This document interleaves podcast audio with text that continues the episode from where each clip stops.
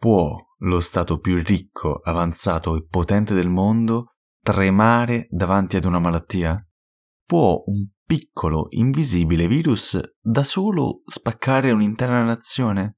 Oppure gli stati e le nazioni in cui noi viviamo hanno delle debolezze intrinseche che le malattie mettono semplicemente a nudo? Nella puntata di oggi proveremo a rispondere anche a queste domande. Oggi vedremo come le malattie silenziose e striscianti riescano a dilagare anche nei paesi più moderni e vedremo, in maniera simile e contemporaneamente diversissima dall'ultima puntata, come la politica possa dare risposte sia sconsiderate che brillanti quando messa alla prova da qualcosa di sconosciuto. Se nella scorsa puntata abbiamo parlato del continente dove l'HIV è nato, oggi parliamo del paese dove è stata scoperta l'AIDS, gli Stati Uniti d'America, anche se oggi quella A finale assumerà un significato diverso. Buongiorno, buonasera e benvenuti o bentornati a Sick History.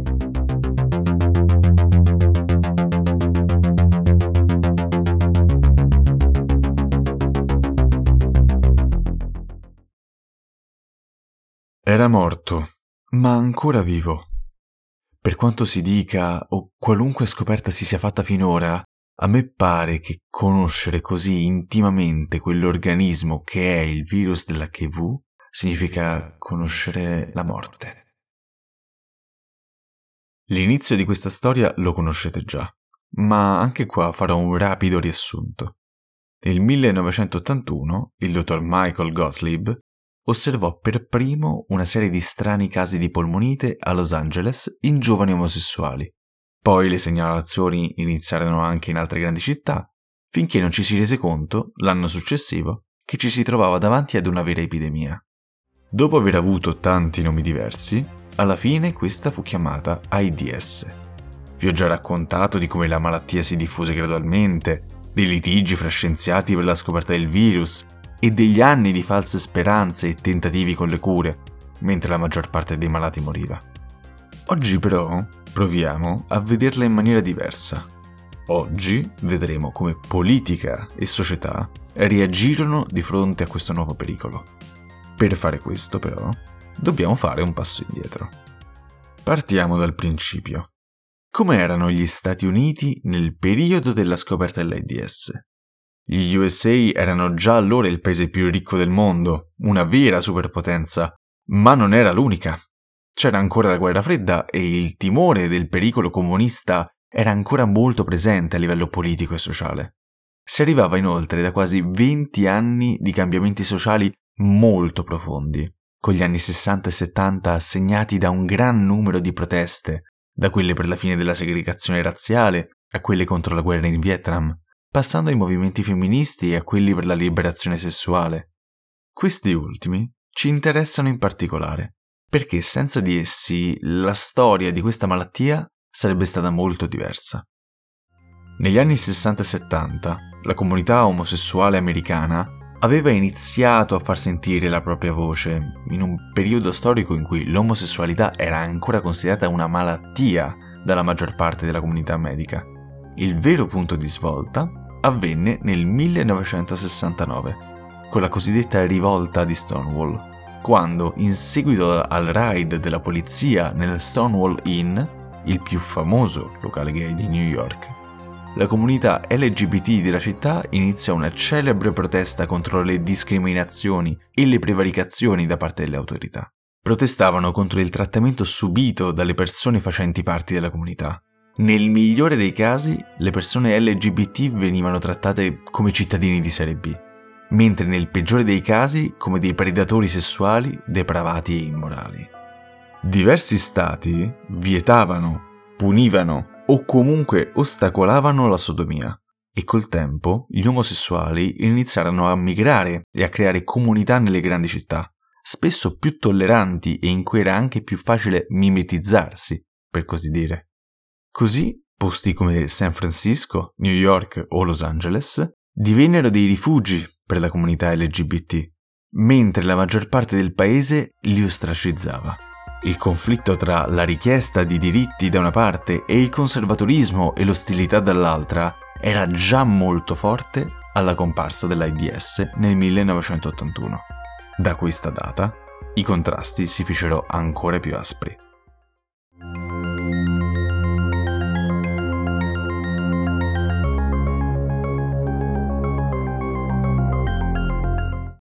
Alla scoperta dell'AIDS, il mondo conservatore in parte reagì con un attacco di panico e in parte si sfregò le mani dalla contentezza. La paura di questa nuova malattia sconvolse tutta la società americana, timorosa di questo morbo inguaribile e diffuso soprattutto fra categorie emarginate e disprezzate, come gli omosessuali o i tossicodipendenti. Vi ricordate la storia della malattia delle 4H? La malattia diede il via ad una stagione di attacchi molto duri, soprattutto dalle frange più reazionarie e bigotte dello schieramento conservatore.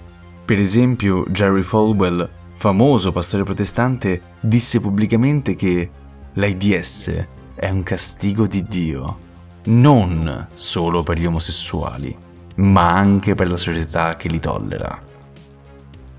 Una grande fetta del mondo cristiano dell'epoca reagì così quasi esultando all'arrivo della malattia, che colpiva esattamente i loro esecrabili avversari, in un paradossale il nemico del mio nemico è mio amico, e si arrivò infine a ribattezzare la malattia come la peste dei gay. Un fattore profondo di questa critica fu la visione dell'AIDS, analizzata molto più come una malattia morale che non medica o biologica. Un morbo così legato a comportamenti e modelli peccaminosi richiedeva prima di tutto un approccio virtuoso, respingendo sia la scienza che la compassione e spesso incolpando direttamente le vittime per la loro condizione. La soluzione a questa malattia morale era quindi l'abbandono di quello che veniva considerato un comportamento peccaminoso e scandaloso. Non i farmaci, i vaccini o peggio, la prevenzione attraverso mezzi come i preservativi. La paura si diffuse rapidamente, delle volte attraverso le voci dei predicatori, altre volte semplicemente con il silenzio e l'indifferenza, e colpì profondamente gran parte della popolazione americana. In un sondaggio della fine degli anni Ottanta, il 48% degli intervistati dichiarò che avrebbe approvato l'uso di simboli identificativi per le persone infette con l'HIV. E sì, i paragoni ad un'idea del genere penso vi siano venuti subito in mente. La società americana si stava spaccando, da una parte guidata dal panico per una nuova letale malattia e dall'altra con intere comunità che richiedevano aiuto e sostegno e che soprattutto lottavano per il loro diritto a vivere e a non essere immaginate. La situazione sociale si stava facendo sempre più incandescente.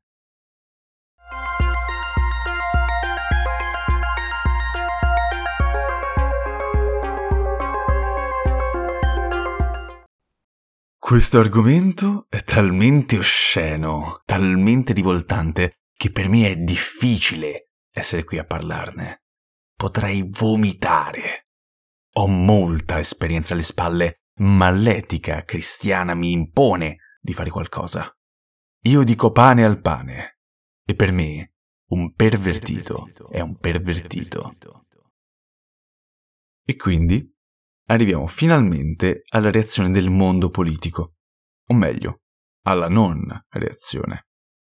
Per tutti i primi anni della pandemia, dal 1981, la politica fu latitante riguardo alla nuova malattia. Sia per le scarse conoscenze, sia perché elettoralmente poco ghiotta, l'AIDS effettivamente colpiva categorie poco rappresentate e influenti alle urne, la maggior parte dei politici americani preferì non commentare apertamente la situazione, per evitare figuracce e non inimicarsi nessuno. Alla fine però questo stallo cessò. Il presidente Ronald Reagan, dopo ben 5 anni di silenzio tombale sulla questione AIDS, ne parlò finalmente in una conferenza stampa nel 1986.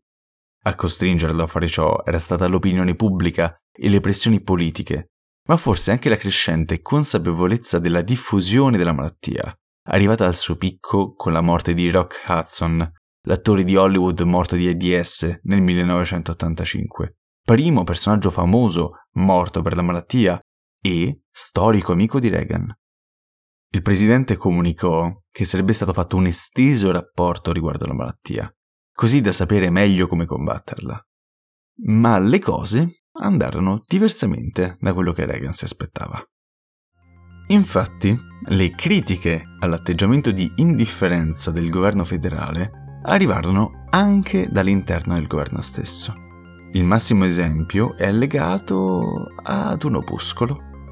Nel 1988 Charles Everett Koop, il Surgeon General, una delle più alte autorità sanitarie nel paese, su richiesta del Congresso, dopo aver stilato il rapporto voluto da Reagan, creò un pamphlet di poche pagine dove rispondeva semplicemente alle domande più importanti riguardo la malattia. Come funzionava? Come si poteva prendere? Se si era in un gruppo a rischio o meno. Coop fece inviare in ogni casa americana questo opuscolo informativo, simile a quello italiano che vi ho mostrato in un post di alcuni mesi fa. L'accuratezza del documento fu molto più profonda rispetto a quello che si aspettavano Reagan o il suo ministro dell'istruzione, il Secretary of Education William Bennett. 107 milioni di famiglie americane ricevettero il dépliant informativo e si racconta che persino Reagan venne a sapere dell'iniziativa solo quando ricevette il suo. L'opuscolo spiegava l'origine della malattia, come si diffondeva, quali erano i suoi sintomi e come prevenirne la diffusione e fu considerato molto accurato per l'epoca, ma anche in virtù della sua accuratezza, assolutamente scandaloso. Questo opuscolo parlava apertamente di cose a quanto pare troppo disgustose per i conservatori del governo, trattando apertamente di argomenti come sperma o di rapporti omosessuali. Il materiale informativo diffuso in seguito fu quasi epurato di parole e concetti considerati immorali, pensando che parlarne liberamente avrebbe potuto legittimarli e renderli accettabili. Addirittura nel 1987 il Congresso promulgò l'Helms AIDS Amendment, una legge proposta dal senatore repubblicano conservatore Jesse Helms. Per darvi un'idea del personaggio, la citazione di poco fa è sua. Helms, dopo il suo edificante discorso, propose al Congresso un emendamento che proibiva l'uso di fondi federali per campagne informative riguardo l'HIV-AIDS che potessero incoraggiare, direttamente o indirettamente, comportamenti di tipo omosessuale. Il congresso lo approvò. Praticamente la maggior parte della prevenzione dell'informazione riguardo all'epidemia risultò ostacolata, indebolendo quindi l'unico strumento di lotta alla malattia disponibile in quel momento. Soltanto con la Hope Act del 1988 l'atteggiamento cominciò a cambiare, con eh, l'istituzione di commissioni per la lotta all'AIDS e lo stanziamento di fondi federali a favore di ricerca, prevenzione e informazione riguardo l'HIV-AIDS. Questi primi cambiamenti, purtroppo, non bastarono e fino alla metà degli anni 90 la situazione continuò a peggiorare, anche se con molte differenze rispetto all'inizio.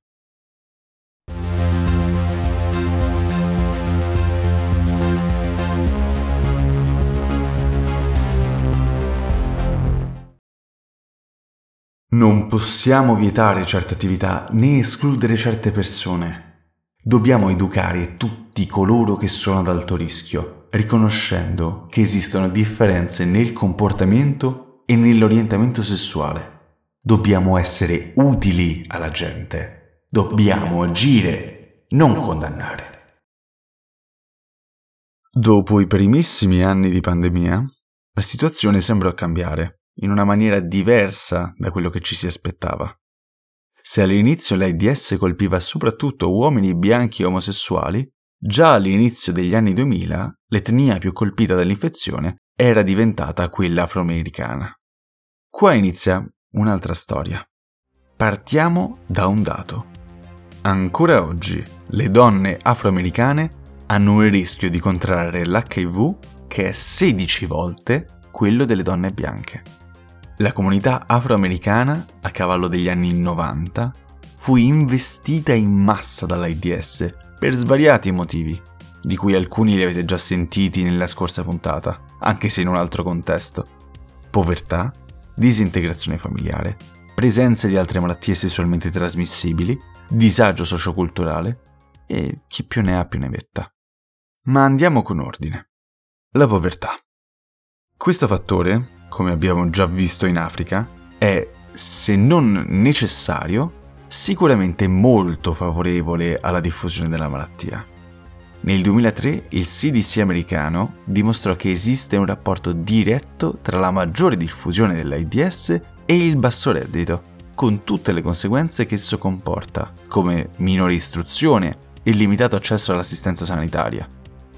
Negli Stati Uniti, dove all'epoca un quarto della popolazione afroamericana viveva nell'indigenza, questo fattore è stato senz'altro il principale combustibile alla diffusione dell'infezione. E inoltre, altri studi hanno confermato che un basso livello socio-economico porta anche ad una maggiore velocità nel passaggio all'AIDS conclamata, quindi alla forma grave della malattia. E come ulteriore punto, la maggiore povertà porta anche ad un maggiore uso di droghe iniettabili, uno dei mezzi principali di diffusione della malattia. E questo è solo il primo punto. Il secondo fattore, la disintegrazione familiare, è più complesso e profondo.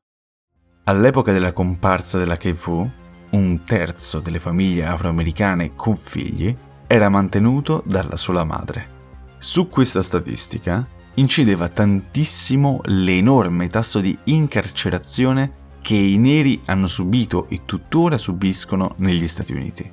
Attualmente, su una enorme popolazione di 2,3 milioni di detenuti nel paese, Immaginatevi se una città come Roma fosse abitata unicamente da carcerati. Ben un milione è composto da afroamericani. Questi subiscono la metà degli arresti per droga e hanno un rischio di essere arrestati che è sei volte quello dei bianchi. Nel 2016 fu calcolato che un terzo degli afroamericani nati oggi può aspettarsi di passare un po' di tempo in prigione durante la sua vita. Questa tendenza ha un duplice effetto. Da una parte porta a un grande aumento del rischio di trasmissione dell'HIV all'interno delle carceri, sia attraverso l'uso di aghi, sia attraverso rapporti omosessuali non protetti. Dall'altro, indebolisce il tessuto sociale e familiare della popolazione nera fuori dal carcere, impoverendola ulteriormente. E quindi torniamo al punto di prima. Il terzo fattore è più prettamente medico una popolazione più povera e con meno mezzi economici e culturali per rispondere alle malattie spesso finisce per subire più infezioni contemporaneamente. Le malattie sessualmente trasmissibili hanno infatti una sorta di effetto sinergico, in quanto la presenza di malattie come la gonorrea o la sifilide porta alla creazione di lesioni a livello genitale che facilitano l'attecchimento dell'HIV si è visto che la popolazione nera è molto più soggetta delle altre alle infezioni sessualmente trasmissibili, addirittura con un rischio 24 volte più alto di contrarre la gonorrea e 8 volte più alto di contrarre la sifilide rispetto ai bianchi. Queste coinfezioni, poi, portano quindi ad una sempre maggiore diffusione, in una sorta di circolo vizioso di infezioni, di batteri e virus che sembrano aiutarsi a vicenda.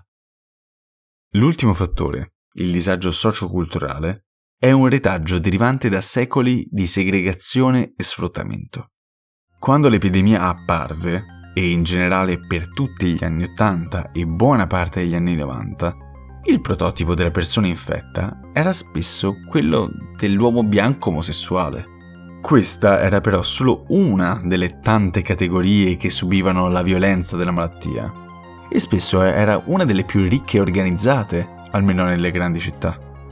Le campagne di informazione però puntarono per molto tempo a educare solo questa categoria o comunque ad evidenziare i suoi comportamenti a rischio, senza pensare che il messaggio dovesse raggiungere anche altri gruppi sociali.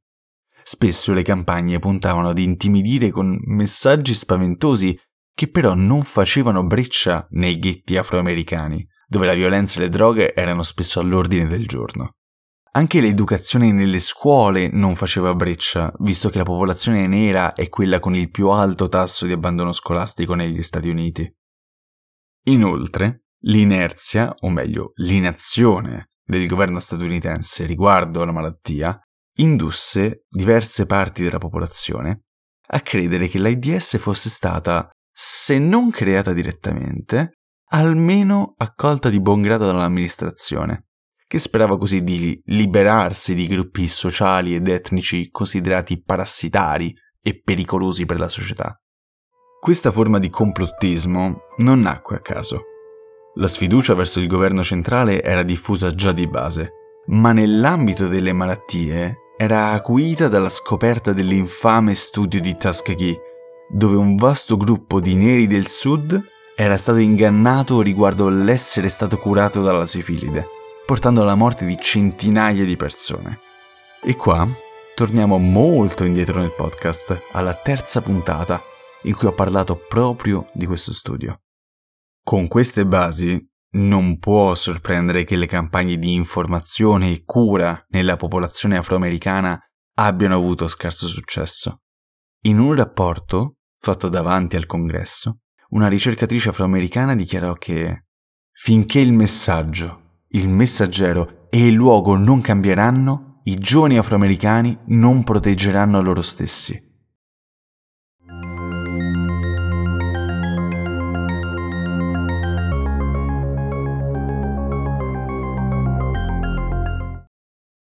Ok, dopo tutta questa descrizione, arriviamo al giorno d'oggi. Come sono messi gli USA nella loro lotta contro l'AIDS? Vi sono somiglianze con il passato e novità. Dalla introduzione a metà degli anni 90 degli inibitori della proteasi e successivamente con lo sviluppo della HART, la triplice terapia utilizzata tuttora contro l'infezione, il numero di morti e contagi si è ridotto in maniera straordinaria dai 70.000 morti all'apice dell'epidemia nel 1995 si è arrivati nel 2021 a soli 20.000 morti e ad un numero sempre più basso di infezioni. I malati, dopo un primo periodo in cui la loro condizione rasentava quella dei condannati a morte, come abbiamo sentito nella citazione ad inizio episodio, videro finalmente un barlume di speranza. Anno dopo anno la ricerca sulla malattia avanzava, riuscendo a trovare farmaci nuovi e sempre più efficaci per combattere il virus. Oggi negli Stati Uniti vivono, secondo le stime, 1,2 milioni di persone infette con l'HIV. Un numero molto grande, anche se non enorme in rapporto alla popolazione di 335 milioni di abitanti. Il vero fattore da analizzare è uno. Circa il 17% degli infetti non sa di esserlo, e da questa componente di ignari untori arriva più della metà dei nuovi contagi del paese. A guardare meglio dentro questi numeri però, possiamo scoprire una particolarità, la nuova distribuzione della malattia. Questa è cambiata rispetto agli anni 80, soprattutto a livello geografico. Se l'AIDS è nata come una malattia delle grandi città, non è rimasta confinata a lungo. Già a metà degli anni Ottanta non c'era Stato o regione degli Stati Uniti che non avesse subito la diffusione della malattia. Spesso, peraltro, le comunità rurali, sia per questioni culturali che sociali, erano meno pronte a combattere la malattia e anzi spesso negavano la presenza della stessa al loro interno. Oggi, le grandi città sono ancora un bacino importante di nuovi infetti, ma non sono solo San Francisco e New York ad essere bacini di infezione. Il sud è diventato un nuovo focolaio, soprattutto in una delle sue zone più ricche, ovvero la Florida, con Miami che ha un tasso di infezioni doppio rispetto a quello delle altre grandi città. Queste zone presentano un mix di fattori favorenti la diffusione dell'epidemia, come un diffuso pregiudizio verso i malati, la presenza di grandi comunità di immigrati ed afroamericani, ovvero le comunità più a rischio, una forte disuguaglianza socio-economica e spesso è presente anche un disinteresse da parte dei governi locali nel gestire e combattere la malattia. Dal punto di vista della composizione, invece, la situazione non è troppo diversa da quelli degli anni 2000. La maggior parte dei nuovi infetti fa parte della comunità omo o bisessuale o di quella trans, soprattutto fra le minoranze etniche come gli afroamericani o i latinos. mentre una parte consistente ma minoritaria è rappresentata da persone che fanno uso di droghe iniettive e da persone eterosessuali. Altro fattore importante, molti nuovi malati sono giovani, che non hanno vissuto la fase più brutale della pandemia e sono quindi meno propensi a proteggersi e a temere l'infezione. In generale, questi cambiamenti epidemiologici evidenziano ancora il legame fra povertà, o comunque fra minori mezzi di prevenzione e cura, e diffusione della malattia. Per esempio, la PrEP, la Pre-Exposure Prophylaxis, la terapia preventiva che evita la trasmissione dell'HIV nei rapporti a rischio, è molto più diffusa fra i bianchi che nelle altre etnie. Inoltre, sia il follow-up post-diagnosi che la soppressione virale con i farmaci sono più comuni tra i bianchi che tra gli afroamericani. In tutto ciò, non va sottovalutato l'aumento delle persone che vivono quotidianamente con l'infezione, tenendo la bada con i farmaci. Questo aumento della sopravvivenza racchiude in sé tutti i problemi che abbiamo già visto nelle scorse puntate. Una terapia che va seguita a vita e con diversi effetti collaterali. Un grande aumento delle persone che, se interrotta la terapia, potrebbero trasmettere di nuovo il virus e un maggiore rischio di sviluppo di resistenza ai farmaci. Un altro fattore non indifferente è tipico, per quanto riguarda i paesi sviluppati, degli Stati Uniti. La terapia dell'HIV costa, in media, circa 3.000 dollari l'anno, un costo esorbitante a priori, soprattutto per le fasce più svantaggiate, che sono anche le più colpite dalla malattia. Questa condizione rende ancora più difficile l'accesso alle cure e rallenta di molto la battaglia contro l'AIDS. Quindi arriviamo alle conclusioni. Abbiamo visto come l'HIV-AIDS abbia colpito il paese più ricco del mondo, cogliendolo impreparato soprattutto da un punto di vista politico e sociale, ancora più che scientifico. Ma abbiamo trovato una risposta alle domande che vi ho posto ad inizio episodio? Lo Stato più ricco e potente del mondo reagì con lentezza all'AIDS con molti ostacoli evitabili e presenti più per una scelta politica che non per un'effettiva ragione sociale. Tutt'oggi, molte contraddizioni del sistema statunitense sono il carburante con cui l'HIV va avanti e sembra difficile trovare una soluzione all'epidemia senza lavorare anche sugli aspetti socio-economici che la alimentano. Dall'altra parte, nessun sistema politico ed economico è stato in grado, all'inizio, di combattere adeguatamente questa malattia, anche se alcuni paesi hanno dato una risposta più rapida e compatta degli USA. Possiamo quindi usare l'esempio di questo paese per riassumere un concetto fondamentale nella storia delle malattie. Non c'è ricchezza che tenga che ci consenta di prevenire l'esordio delle malattie infettive.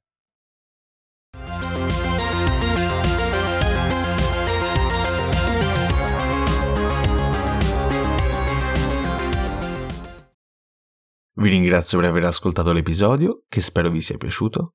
Per chi è interessato ho lasciato un box nella descrizione della puntata con le domande che ho fatto ad inizio episodio e se volete dirmi la vostra sarò lieto di parlare a riguardo con voi. Vi ricordo che trovate il podcast su tutte le piattaforme di ascolto e anche su Instagram dove posto approfondimenti e aggiornamenti riguardo il podcast. Se volete contattarmi per consigli, correzioni, critiche o collaborazioni potete farlo direttamente su Instagram o all'indirizzo mail sickhistory.podcast.gmail.com. Con l'occasione, visto il periodo, vi auguro buone feste con un po' di ritardo. Con il podcast ci risentiamo tra un mese, nel 2024, un anno in cui spero di riuscire ad aggiornare e migliorare ulteriormente il podcast e che sarà ricco di novità. La musica è sempre Bashwick di Nihilor, pubblicata con licenza CC BY 4.0. Vi auguro un buon anno nuovo e ci risentiamo alla prossima puntata di Sick History.